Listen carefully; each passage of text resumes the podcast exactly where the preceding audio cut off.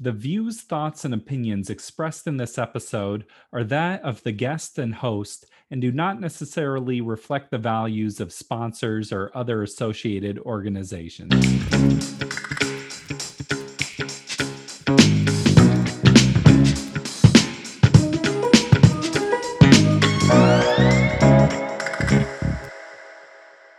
Welcome, everyone, to The Parental Compass. I am your host, Bobby Williams.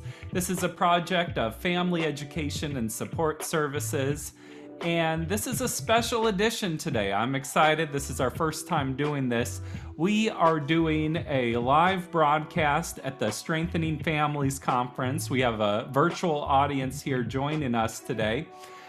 For those of you that don't know, The Parental Compass is a weekly podcast where we speak with parenting experts to get advice that parents can use in their daily lives. We've had all types of incredible guests on the show. I believe this is episode one ten, so there are a lot of topics out there. Very excited to be here, very excited to do this. Please subscribe to the show on Apple or Spotify and leave us a review on Apple. That's something that really just helps to get the word out, and it means a lot to us. So please, Apple reviews. Very excited about our guest today, super excited. So our guest today has a P H D in media technology from Northwestern University. She is the author of Screenwise, Helping Kids Thrive and Survive in a Digital World. She has written for the New York Times, the Huffington Post, the Wall Street Journal. Please welcome Doctor Devorah Heitner. Hello, thanks so much for having me on The Parental Compass and welcoming me to this conference. It's very cool to be here.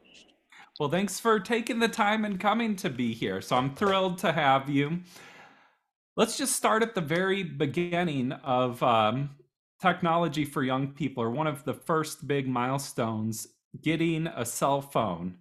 When's the right time to get your child the cell phone? What's the definitive age?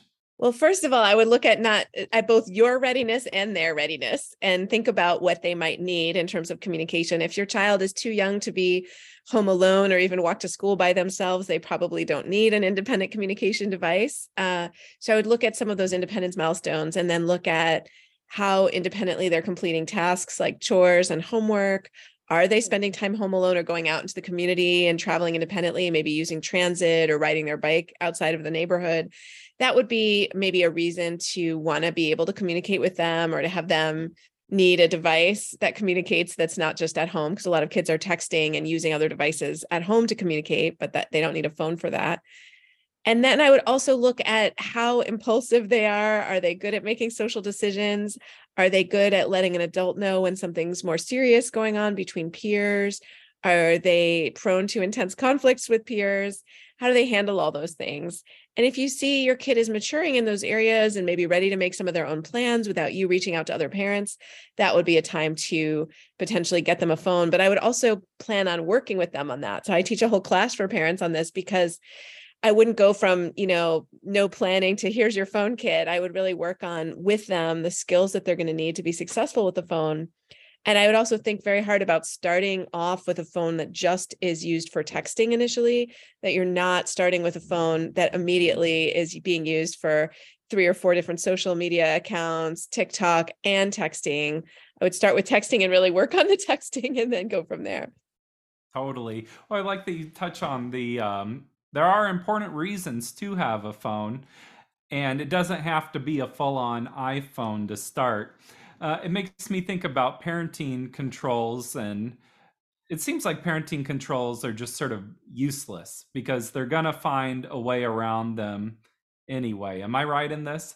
I mean, I don't want to say they're totally useless, but in Screenwise and in all my work, I would really emphasize mentoring over monitoring and using tech to monitor or using that tech to control things is can be partially a solution or a way to potentially mentor, especially if you're talking with your kids about it. What I think doesn't really work is covertly monitoring our kids so they don't know we're there, because then what do you do if you see something that concerns you? And I do think for some kids, even just building, you know, sort of screen time rules that are enforced through tech versus talking and communicating is just a, a reason for a kid to then learn to be a better hacker. And I mean, the good news is if you have a little hacker in your house, you're going to be in like the really nice assisted living someday because your kid's going to do really well. I mean, we all know, you know, some kid hackers that turned out to be adult C E Os and C T Os, but in the meantime, you know, you're building a wall and they're like, how high is the wall and how many hours is it going to take for me to scale the wall? So I think it's better to communicate about your expectations with tech versus just putting parental controls and hoping for the best. And especially if your hope is for your kid not to see problematic content like pornography, you have to remember that they're going to be around other kids who have devices too. And that some other kid might shove a device in your kid's face and be like, look at this, it's really sick. You know, and so you need to talk with them about the kinds of content you don't want them looking at, not just try to lock down their devices, because that's a very incomplete solution for a number of reasons, right? Um, that said, I think, you know, taking away devices at night so kids can sleep is a great idea and very old school, but may work uh, pretty well. And I do know parents who find that they can like turn off the Wi-Fi at certain times and kind of brick the devices in their homes, and they have good success with that. But again, they're not doing that covertly. It's not sneaky. I think when we get into things like spyware, um, it just raises a lot of questions about the relationship between us and our kids. It raises some real parenting challenges. We're going to maybe see things that their friends say that we wish we hadn't seen and we don't know what to do with. So there are a lot of reasons not to over rely on monitoring devices and, and apps. And then the, the final reason that I'm skeptical about them is I think it can set parents up to believe that they know more than they do about what's going on with their kids, where we want to be talking with our kids and observing them and see how they're doing. Are they, you know, do they seem hungry for their favorite food? Are they sleeping well at night? Um, that's a better indicator uh, of their mental health than, you know, spying on their gaming or their texting. It seems like trust is a core idea that you're talking about here. If you have to have the trust in your child to be responsible enough for the phone, and you want them to trust you that, you know, you're not spying on them or something. Absolutely. And again, you don't want to over rely on, on technology to supervise your kid. You need to be talking to them, including about the sticky things that can come up with texting and social media. Like, you know, what are you going to do if this tricky situation comes up? Or, or um, what are you going to do if you're on a group text and everyone says, let's all get in an, another group text without Bobby and Devorah, and your kid is faced with this like ethical social dilemma? You're not going to, you don't want to catch kids doing the wrong thing. You want to teach them how to do the right thing. And that's conversation. That's going over things that have happened where maybe there are some regrets and thinking about, well, what could you do differently next time? Um, mentoring is a lot more work than monitoring, but ultimately our, if our goal is to raise autonomous young people who make good decisions, uh, mentoring is going to be more successful than monitoring. I think that's, um, you know, in the show, a running theme that comes up is the tougher way is the right way. And a lot of parenting is just about putting in the effort to have those kind of conversations. So, I mean, can you give some more examples of what those conversations look like? Like, say Absolutely. You have a uh, ten-year-old, they're getting a phone, they've just started social media or something. What do you, what do you talk with them about specifically? Well, I mean, ideally ten-year-olds aren't on social. They might be texting. Ideally, you're supposed to be thirteen, and that's just because of rules from the tech companies that are basically about protecting kids in terms of data and advertising. Now, if you do want to let your kid lie about their age to get on social before thirteen, then you do have a bit more of a responsibility, I would say, to supervise. So not using tech to supervise, uh, but maybe sitting down with them, you know, every couple of days or once a week to look at it with them, talking to them about what they're allowed to post and not post. Um, because a ten-year-old would be a fifth grader. So that's that's pretty young. A lot of kids that age do have phones. We know from the Pew Center for Internet and American Life and studies, quite a number of fifth graders do have phones. So it's definitely not beyond uh, reality to think about that. I think we we want to talk with them about how to navigate that sort of always on feeling. We want to talk with them about giving boundaries to friends. Like if the friends say, oh, you have to be on Minecraft later, we're all going to be there. You have to be, you know, on YouTube later, you know, you don't want to miss out. Like letting, letting the friends know, hey, I'm not allowed to maybe be on a device until after I get my homework done, or I'm not allowed to be on it past, you know, nine thirty at night or whatever time your family has set. I think that's a really important boundary, and it can actually reduce anxiety for kids because they feel like they have to be available all the time, whether it's on a cloud-based game or on their phone. Uh, so that can be an important conversation. A huge conversation is about your own tech and asking your kids if you have any tech habits that they want you to consider working on. Yeah, we're not always the best example.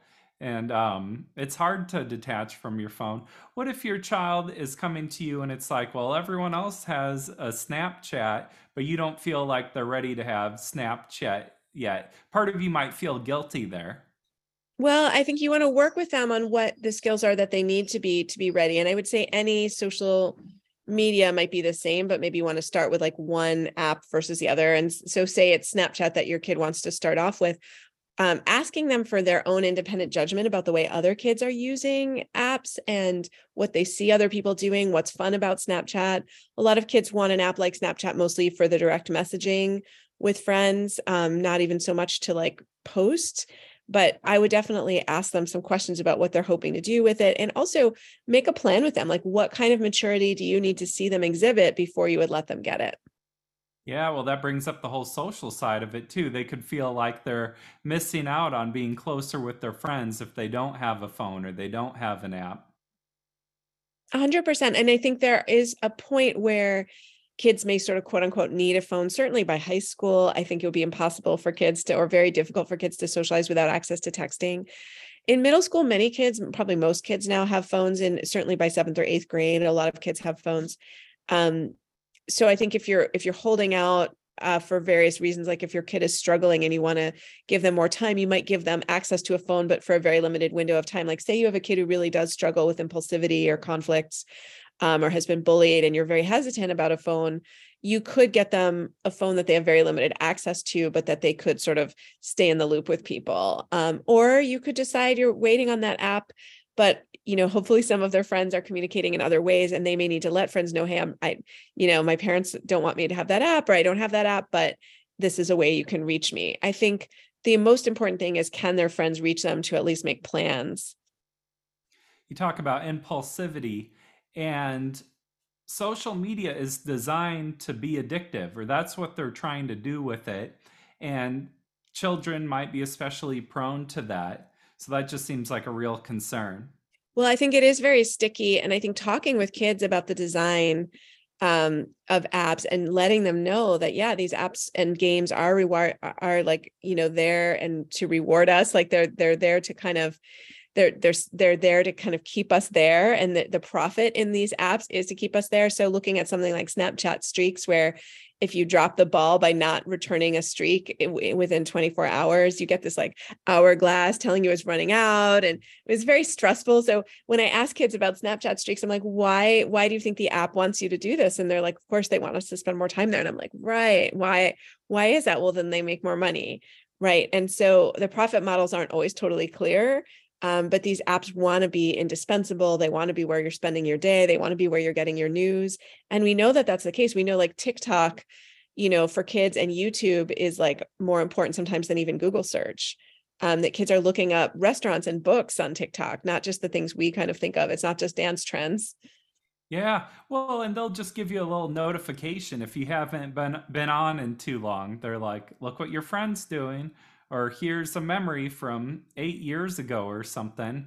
And it's like, I'm not even trying to think about that right now, but it just sort of, it's designed to keep you coming back. And even yeah, and I think like- talking with kids about that is helpful, because they can then be skeptical. Something I like to say to kids is, and adults too, is you want to be running your devices. You don't want them to be running you. And it's helpful to kind of remind kids of these kind of t- tricks that the apps will use to bring you back. Because every app does this pretty much. Like even LinkedIn will like pop up in my email and sort of bug me to be like, oh, you have LinkedIn messages. And it turns out the LinkedIn messages are like random people want to link in with you. Like this is not something I need to be interrupted for, but here it is. Well, and it also gives you like a little dopamine hit when you get a bunch of likes, but it can make you feel bad too. Like when someone else gets a ton of likes and you know your post is cooler than theirs. Social comparison is, is deeply, deeply part of social media, and human beings are incredibly vulnerable to wanting feedback and likes and attention. We all are. And so when we talk to our kids about it, like, think about why you post, like you want to get the likes too. Parents are like, oh, my kid's just posting for attention. I'm like, is anyone on social media for anything else? Like, what else is there on social? Like, of course you're there for attention. Yeah. Well, and they can like see their friends are doing something. Sometimes you can even see it in real time, like why are my friends getting together without me and then posting about it? Like, why wasn't I included? Whereas before, you might hear about something afterwards or a few days later, but the real-time element changes things. A hundred percent. I have a, a recent post, why are my friends hanging out without me? And it's a great question. And when I ask kids how they deal with seeing other people hanging out, because that's pretty much the price of the ticket with social media, like it will happen to you. I, I'm really impressed with the ways kids answer that question, because I work at schools a lot and kids will say, okay, you can watch a show that you love or reread your favorite book. You can hang out with your pet. You can even hang out with your parents or siblings. And that's a really great answer. And it's really good for parents, especially of tweens and teens, to understand that we might not be our kids' A plan for Saturday night anymore, but it's okay to be the B plan. And that's a time to be really gracious. Like if your kid is sitting home from a slumber party or prom or the big game, you know, and other kids are posting, that's a great time for them to put away their phones, not obsess, and, you know, let them pick the show, let them pick the meal, like really be gracious. And, and, you know, in any other relationship, it wouldn't be great to be the B plan. Like if that was your spouse or your partner or your best friend, I'd say, don't be the B plan. Um, but with your teen or your tween, like it's good to be the B plan and just, again, be very sort of chill about it, and, and definitely encourage them to put down their phone, because it's so painful to keep watching those pictures pour in. I'm going to pop into the chat something that I've I've written about this, but I just think it's so important, um, you know, that we don't give our kids, like, you know, that we, we encourage our kids not to keep like experiencing and re-experiencing the painful stimuli of seeing things we were left out. We also need to let them know it's not a crisis, though. Like this is not the time to call somebody else's mom or dad and say, why didn't you invite my kid? Right? Like we do need to let kids know that this is sort of the price of the ticket with social media, and to have the self-control to stop looking, and, and to, it's okay to feel bad, but you know, we don't want to like sort of go off on the other people or write them and be like, why didn't you invite us? Because that's just not going to lead to anything good.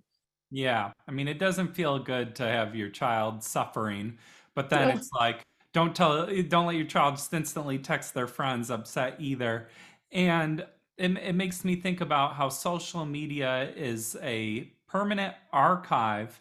And when you're young, you might post a bunch of stupid stuff that you don't want in your permanent archive. And when you're putting things out there, it's almost like your personal P R. So just putting whatever is the top of your mind isn't always a good idea, but that's something hard to teach, right? Yeah. I mean, in Europe, they have the right to be forgotten for people under eighteen. So things that you post, you can kind of make them go away. In pragmatic terms, when I've talked to people in Europe and the U K, it doesn't really work. Like if you've done something that's really circulated a lot, um, unfortunately, it's hard to get rid of, just like here, but there are technically some laws that protect people there that I think American parents and educators should be fighting for, because just developmentally, I don't think anyone should sort of be known for the rest of their life for some dumb thing they posted when they were thirteen, um, even if they've had a harmful impact. Like when we think about cases of hate speech, obviously, I think there should be consequences for that, but you know, viral shaming probably is not the best consequence, and it's also not the one that helps people move forward and do better in the future. So I think it's really important to think about very carefully when you have an incident in your community of a young person, maybe who do, has a harmful post. Um, now, there are many kids who post stuff that's just stupid and just reflects badly on themselves, like a kid who posts themselves, you know, vaping, or a kid who posts themselves making a rude gesture that doesn't have the same kind of harmful impact on a community, obviously, as like hate speech. And there, I think, again, the consequence should be limited to what would you do if you caught your kid vaping, not like, let me virally shame this kid in the community and share it with everyone, right? It's like, yes, they've made a mistake. Yes, they've maybe broken a law. Yes, they've done something that's unhealthy and frowned upon um, that they shouldn't do. But like, they're fifteen or they're seventeen. Like, like we really also have to find a way that this doesn't sort of stick with them and haunt them forever. And I think as a society, we can get very hung up on kind of making people pay and pay for their mistakes. And what we need to do, especially with young people and adolescents, is find ways for them to move forward. Like, what can they do to make it better? What can they do to make restitution if they've caused harm? What can they do if they made a stupid mistake that caused harm to themselves? Um, if they've hurt someone's feelings, how can they try to repair that relationship? Like, we really need to find ways to move forward from these things. I think as society, sometimes it's like people like to pile on, or young people really like to throw shame at something. And it's like you can be united in this kind of cyberbullying of someone, which is just so difficult too. It's like, just a lot of pressure to not make a mistake. What do you do if you catch your kid uh, vaping, or they make something, make a post that's inappropriate? What's the next step? Yeah, I mean, the ideal thing would be to immediately let them know to take it down. Ideally, if you happen to see it before a lot of people have seen it, you know, you are saving your kid from some potential problems. Um, it's important for them to know that someone may have seen it and even screenshot and shared. Again, we, I think we do want to live in a society where less people are focused on doing that and kind of, you know, amplifying people's mistakes that way. So certainly, yes, if I saw my kid, even if, you know, my kid, um, I'll use a very mild example, like say your kid emails their teacher in a way that sounds more irritated than is appropriate or is kind of entitled. And, you know, if you, if you find that that's happened even before the teacher corrects it, you could say, you know, I think it might be good to write to your teacher again and apologize for the tone that you took, right? And like try, like try again and do better. And if I were the teacher in that scenario, um, and I was as a professor sometimes in a situation of having to be like, try that again, like try that communication attempt again. Um, you know, if a kid has done something more harmful, they may have to, you know, pay, face other consequences. Um, in my new book that's coming out next year, Growing Up in Public, I interviewed families where kids had posted things that were more problematic and potentially very problematic, and experienced consequences like, you know, uh, getting suspended from school or other disciplinary consequences. And that's when you just have to kind of face the music and move forward. And you can still move forward from something like that. I would say that, again, I believe that all people can change and get better, but certainly everyone working with young people especially wants to make that opportunity possible, right? That we shouldn't hold someone, I think, again, any person maybe to the worst thing they've ever done, but especially not, you know, like a sixteen-year-old who, you know, posts a xenophobic meme, for example, about COVID. Um, maybe that kid really didn't understand how problematic that meme was. Yes, they've caused harm. Yes, they've amplified a problematic, hurtful, xenophobic message. Um, I'm not saying it's okay, but um, do we attach that to that person for the rest of their lives? I would say no. We give them an opportunity to move forward. We give them an opportunity to learn more about the world, about geopolitics, about the reasons sometimes, you know, xenophobic ideas cluster around these things. And we help them understand why they why why they amplified something problematic, and and and help them move forward and apologize in in the ways that they can to the people that they've hurt by sharing the meme. And then we move forward. Right. And then we move forward, because we can't stay there forever. And I think that's really, really important. And because when we marginalize kids for those kinds of mistakes, again, we acknowledge that they, they've caused harm, but when we marginalize kids, we can actually push them more in the direction of confirming those problematic beliefs, right? If we don't work with them to find out, where does this come from? Why did you think that was funny, right? If we just say, you're wrong, you're terrible, you're bad, and we don't engage with them, then we haven't really done our work as educators and parents. It's a shame how much social media is getting used for hate. And sometimes hate infiltrates things like memes or popular culture in a way. And, um, you know, there's just a lot of misinformation. Yeah. That kind I mean, of that's why we want to be really aware if our kids are on YouTube or TikTok or Reddit, like, where are they hanging out? Are they in a space that's supportive? Are they in a space that's misogynist, homophobic, or racist? And help them understand that they're allowed to leave situations too. If you're in a game, like a cloud-based game, and someone starts dropping, you know, hate speech or something, you can go. You don't have to stick around for that. Yeah. I feel like often young people don't feel like they can go, or there's this like, why didn't you just delete your account, or why didn't you just leave? And it's like, well, I didn't want them to think less of me or feel like I'm losing this fight or something.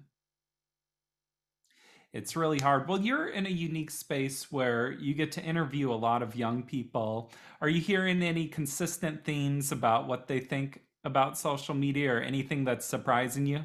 Yeah. I mean, I think some kids do feel like it's a lot of emotional labor, just have to like, like everyone's pictures. And a lot of kids are on social apps predominantly to text. So they may be posting and thinking about their sort of image or whatever, but a lot of them are there predominantly to text. And if you don't have somebody's phone number, you know, direct messaging them on Instagram or something like that can be very handy. Um, So I think we need to be kind of curious about that. I do think that a lot of them spend a lot of time on TikTok in particular, or YouTube. The algorithm of both are, you know, very hard to walk away from. And, and depending on the the topics you're interested in, there are some pretty fascinating videos. I'm not going to lie. I mean, TikTok, I'm not a huge TikTok person, but when I, I do have a TikTok where I share parenting advice, and like sometimes I'll watch other parenting advice, but then I'll get into things like how people organize their space or home decor or um, young adult book talk. And it's fascinating. So if you're like really into like makeup tutorials, for example, or really into, you know, home organization, or really into, I don't know, like all kinds of things, like there, there's so many um, great videos, and the content will just keep you there and suck you in. And so I think kids are aware of how much time they're spending, and sometimes feeling a little bit like, okay, I'm going to take this off my phone while I'm focused on maybe my big swim meet or my big A P physics test. I do think kids are are being more savvy over time about how they're spending time. I also think kids are aware of having a public presence. I interviewed an activist, a school activist in Chicago for the new book, and she was saying um, that she's very aware that, you know, like the teachers union in Chicago is following her Twitter. And she's like, sometimes I just want to be fifteen and be like, yo, I got a new shirt, you know, or whatever. And I feel very aware that I have this like activist presence, and that's what people are following me for. But I also just want to like be a kid. And so we were kind of talking about that challenge of like, how do you post for these different audiences? And I think a lot of our young people are having to think about this in ways that we never did. Yeah, definitely. Well, you touched on a few things that are interesting to me. One of them is YouTube. And it's like with television, you could at least sort of control what they're watching. But with YouTube, something inappropriate is just a click away, or maybe they're looking for something inappropriate. Absolutely. I mean, there's so much content out there that I wouldn't even want to see as an adult, let alone want, you know, your eight-year-old or even your sixteen-year-old to see. So I think it's really important that we talk with kids about that, and especially with things like pornography, that we're pretty direct about what the problems are with the industry and with the images it creates. We can definitely talk with kids about other kinds of problematic content. I think in the last few years, we've all seen a lot of violence, for example, and sometimes specifically violence directed at people of color. And while it may be important to document what's happening, we also have to think about our souls and like, what does it mean to watch someone like George Floyd get killed? Like, is that something we'd want our children to watch? We need to know that it happened. We need to stand up and say, this is wrong, right? And, and be involved in conversations around things like Black Lives Matter. But does that mean we need to watch the video? And I think it's a really important thing to think about. Like, so much really explicit, terrible stuff is available. There's videos of like close range conflict in the Ukraine and other places. Like, we don't need our kids or ourselves to, to see that, um, you know, unless you're like a U N peacekeeper and it's sort of like your job, for example, to watch that. The rest of us luckily don't have to. And I think it's really important that we ask ourselves, like, what do I want to take into my mind? What, do, you know, what can I live with that won't traumatize me? And that's why a lot of times, you know, if we, if we are scrolling, you know, Twitter or something, um, it might say like, hey, maybe, you know, be aware there's content warnings. I think that's really important. Um, and we need to talk with our kids about the effects of viewing content that is troubling in these different ways. And obviously like violence and pornography, although there's some overlap, there are also very different in some ways. Um, and then there are even other kinds of content just in, in places like Reddit or Quora um, that are problematic in other ways. And so even the comments section, like on YouTube, for example, even the comments can get pretty toxic. So like, do you want your eleven year old putting themselves out there on a YouTube channel? Maybe you do, maybe you don't. But if you do, let them do it. Maybe comments should be turned off. Or maybe if comments are turned on, you want to be checking those comments every week with them and making sure they're not getting hateful comments that they're kind of internalizing, right? Because that's very young to deal with, you know, even strangers on the internet, unfortunately, can be very unkind. Yeah, everyone can be so mean, and there's no accountability for it. I think with that George Floyd video, it kind of traumatized the country, and that was part of what was important about it. But then it's definitely like, you don't want your eleven year old to see that too. Right. And that's the thing is, I mean, I think, again, I'm not saying we don't want to document things that are happening, but I, I think it's very important that our children aren't overexposed to that. And I think there are reasons to really protect kids from that kind of um, video, even if we know that it happened and that it's important that it was documented. So, I mean, these are things we're just living with in the cell phone generation where there's so many video cameras out there and so many more things are going to be documented in our world. and more things just to wrestle with and try to really think about. Like, media is not what it was, or it's a very different landscape. Uh, another thing you touched on that was really interesting or resonated with me is talking with teachers. So I lead a youth music organization and interact with a lot of youth. And it's like sometimes basic etiquette just seems lost, or, you know, they're reaching out after work hours and it's like, stop doing that. Mm-hmm. Right. And I think that that just having those boundaries is really important, recognizing that if you write to your teacher or your professor in the middle of the night, they're not going to write back, and that's okay. Recognizing that you can tell your friends or even your boyfriend or girlfriend not to text you in the middle of the night, recognizing that it's okay to turn off your phone, that we all don't need to be so accessible. And some of that, I think, especially in the pandemic with so many of us working from home, you know, any boundaries we may have had with work and life have been so blurry. And we need to maybe reestablish that, because there's a lot of data that shows we're more product productive as employees and workers if we don't have twenty-four seven access to one another, and that we need to not use sort of multiple time zones or twenty-four seven access or having devices at home as a reason to constantly be on email.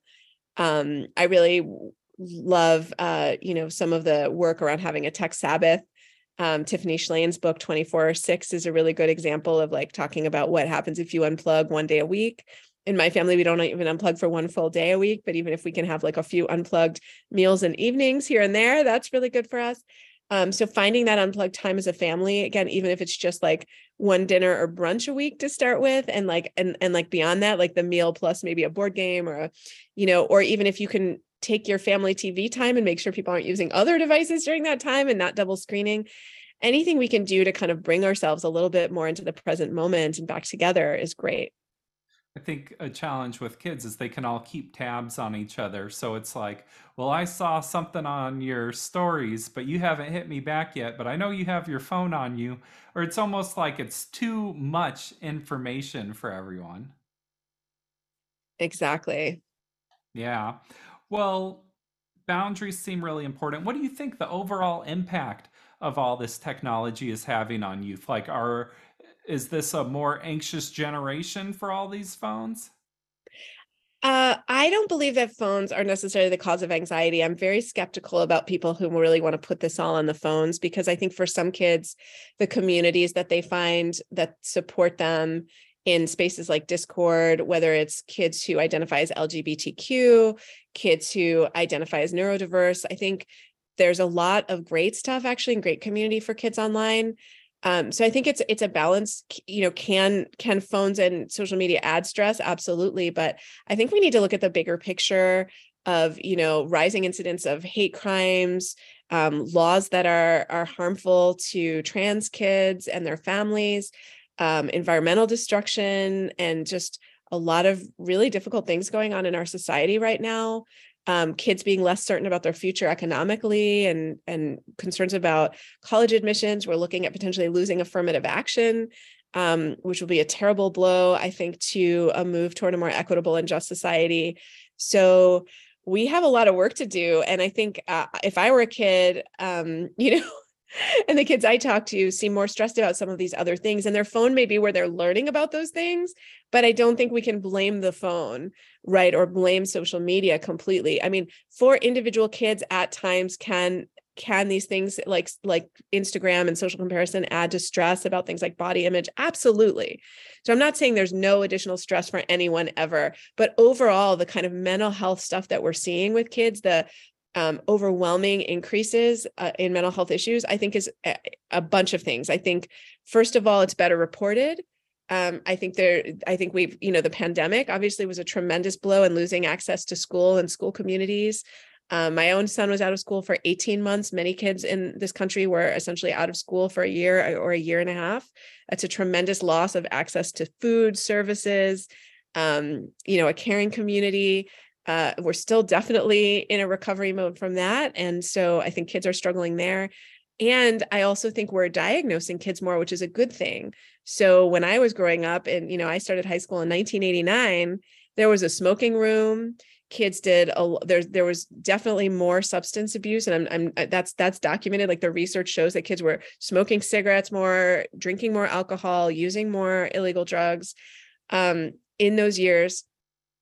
And so what we see now is instead of maybe smoking cigarettes, kids are going to a psychiatrist and, and getting medicated for anxiety. Is that worse? I don't think that's necessarily worse, but that's going to show as anxiety is up.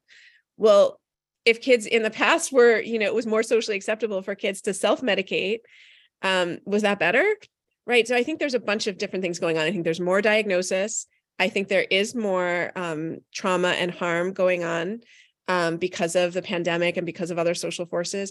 And I think also the conversation around young people and mental health has changed. So I think blaming it on kids and phones is, is really, unfortunately, like too simple. Like if only it were just, you know, iPhones and we could just take them away or just stop using Instagram and we would all feel so much better. But I don't think that that is the case. It's like the fault of the world, more so than just the phones. And it's so wild to think about uh, a smoker's room at a high school. That seems just like a foreign idea. It's like, wow, time. Yeah, but not to people my age. I'm forty-seven. I remember them well. Um, the cafeteria in my college was so smoky, we couldn't see the ceiling. Mm. Even like getting rid of smoker sections in restaurants. That was such a bad idea because it's like the smoke doesn't know what section, you know. I know. I mean, as a non-smoker and kind of with allergies, of course, I'm relieved. But um, yeah, I mean, I think I just remember those days of even going out to see a concert and coming home smelling of smoke. But the fact is, that's a huge societal change that we were able to make relatively quickly from a time, you know, twenty, thirty years ago, where many, many places allowed smoking to almost completely not. And that tells me we can make other changes as a society, by the way, like that we are capable. You know, like I think about how quickly we got rid of, you know, smoking um, and, and dramatically reduced its acceptability. I'm like, wow, it'd be amazing if we could do that with like guns or something else. Um, because yeah, I remember someone saying in the comments, I remember when smoking in the hospital was okay. When I started grad school, I saw people smoking in the library. Like now you can't imagine somebody lighting up in the library. So maybe we can look at other things in society and not feel as hopeless that those things could change. Yeah. Around public health. How do you not feel hopeless as an adult? Like, are there communities to support you in dealing with these issues, or wh- what do you do there? Well, I think parents especially can find community with other parents. I think we have to be careful about what we disclose in our kids in those communities, especially online communities. And we should be always mindful of our kids' privacy in what we share. But I think that is a place to get support, whether you're raising little kids or teenagers. Um, there's some great online places to get support, and also just easier texting with friends and family may help, especially if you have family maybe far away, like your own siblings or cousins or other people that you trust, close friends raising kids. Um, I do think the accessibility of therapy, I know in some communities it's still hard to access therapy, but telehealth is making therapy more accessible for more people. And I think that is a good thing. Um, so there are things that make me hopeful. And seeing young activists, you know, the, the activists I interviewed in Chicago, in Rhode Island, and other places um, who are working on getting police out of schools, who are working to make social media a better place. There are some young people uh, working on that. There's some, I can I can give you for the show notes later, some names of young people who are really working um, against bullying and cyberbullying. There's a, there's a lot of good, hopeful things going on in our world, um, as well as a lot of things that, you know, are scary. So it really depends what you're tuning into in the moment. Well, it's wild how much social media can do, or it seems like they're listening to my conversations and advertising to me. Um, you talk about sleep, and obviously one of the most important things in life is going to sleep. And people always say like, well, don't bring your cell phone into your bedroom. But I'll be honest, even if I know that's bad for me, I'm doing it anyway. And I think a lot of people um, still bring their cell phones to bed with them, just on the bedside table. Are there any half measures for this, or is it all or nothing? Or how do you I think mean, about ideally that? For kids, you just wouldn't have a connected device in the room overnight. And then I would start to give them more practice with self-regulating. I don't know, maybe senior year of high school, like before they leave home, try to get them to put it on airplane mode. If your kid says they need it as an alarm clock, you can definitely get them another alarm clock. If you can afford a smartphone plan, you can probably afford a ten dollars you know, alarm clock at Target or, you know, someplace like that just wakes you up, that doesn't do other things. I will admit that it's hard. Like in my own family, we've struggled to find a music device that you can't also text on and do fifty other things on, because we've wanted that for our own kid. And it can be hard to find uh, in these, like in these complicated tech times, everything does everything, right? It's hard to find a device that just plays music. Um, so I think that's that's important. I think modeling good sleep hygiene, not doing the most overstimulating things right before bed. Like if you're going to do a tech thing before bed, it might be, you know, watching a T V show with your family across the room versus having it right up in your face, um, where the light's closer to your eyes, but also really thinking about not doing TikTok or gaming or social media before bed or work email if that stresses you out. Looking at your grading app, if you're a high school or college kid who gets stressed about your grades, don't look at your grades right before bed. Like those kinds of things versus like watching a show or listening to a podcast might work for you before bed. Even if you're giving your kids books to read in bed, I would I would say if you can do a a, a regular book versus with a little light versus a a Kindle where you may, or, or other kind of e-reader, you know, where you may be tempted to then do other things on it, that might be better. Um, sometimes less is more, you know, sometimes if you can just go with the analog book, that's going to be a better solution to falling asleep. And if your kids are coming in bed with you on the weekend and they have to like climb over like a nest of chargers, we're teaching them that what humans do is we snuggle up at night with our cozy devices, and we may not want to give our kids that message. Yeah, it's so hard to be a good example because I think a lot of people are just plugged into their phones. What are things parents should be thinking about as far as trying to be a better example? Like, are there common mistakes or issues that parents should think about and work on? Oh, one hundred percent. I mean, I think all of us could do better. And I think ask your kids that too. Like, what are the tech habits I could work on? But we don't want to be texting or on our computers very much when we're with our kids. We want to, I try to close my laptop or put my phone away so I can really listen to my son.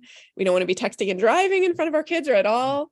Um, there's a bunch of things. A lot of times our kids feel like we post about them without asking permission. That's a huge violation of boundaries. And if we can remember to ask permission, we're setting them up to then remember to ask their friends for permission and to know that it's okay to have that boundary with one another. So that's a really important thing we can do as a family that's really respectful. And we want them to do it with us as well. I don't want my kid posting me without permission. I don't want him posting, you know, friends without permission. If you have kids, multiple kids, you don't want them posting siblings without permission. And so it's really important. And that, that dialogue around consent extends to so much in our world in digital and beyond. You know, if someone asks me for someone else's phone number, I check with that person before I give out their phone number or their information. I don't just assume that it's something I can give away. Can a five-year-old really give permission to be on social media? It seems like they aren't in a position to really say one way or the other. How do you Ideally, feel about that? By se- at seven is when I would say you would start asking, unless your kid's saying, no, no, no, don't take my picture.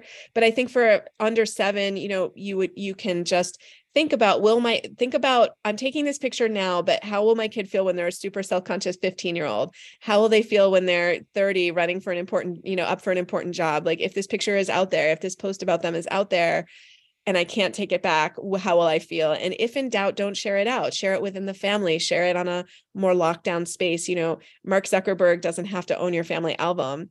Uh, I think that's a really important boundary that we can have as families, that if in doubt, we don't share it out. And unfortunately, if they're in a bathing suit or not a lot of clothes, I wouldn't share it out because um, we know that photos of kids get misused, um, even in ways that we wouldn't imagine or expect. Well, we're going to get into some audience questions and comments, but this wraps up this episode of The Parental Compass. Doctor Devorah, thank you for being here today. Thank you so much. And again, I can share some things in the show notes that are further resources and reading. Um, and I'm I'm really enjoying this conversation, and I'm thinking of other people you might want to talk to as well about some of these other topics. So I'll give you some some friends' names. We always appreciate guest recommendations. Uh, tell us your website too. My website is devorah heitner dot com, D E V O R A H H E I T N E R. And I have a Substack at devorah heitner substack dot com where you can sign up and get my hopefully helpful wisdom every few weeks uh, about kids growing up in the digital age and things in my research, as well as other people's articles and books that I come across that I think are smart and helpful. Doctor Devorah Heitner, thank you for being here with us. First live episode. If you liked that, let us know and maybe we'll do it again sometime. This has been The Parental Compass by Family Education and Support Services. I'm Bobby Williams. We'll see you next week. Peace.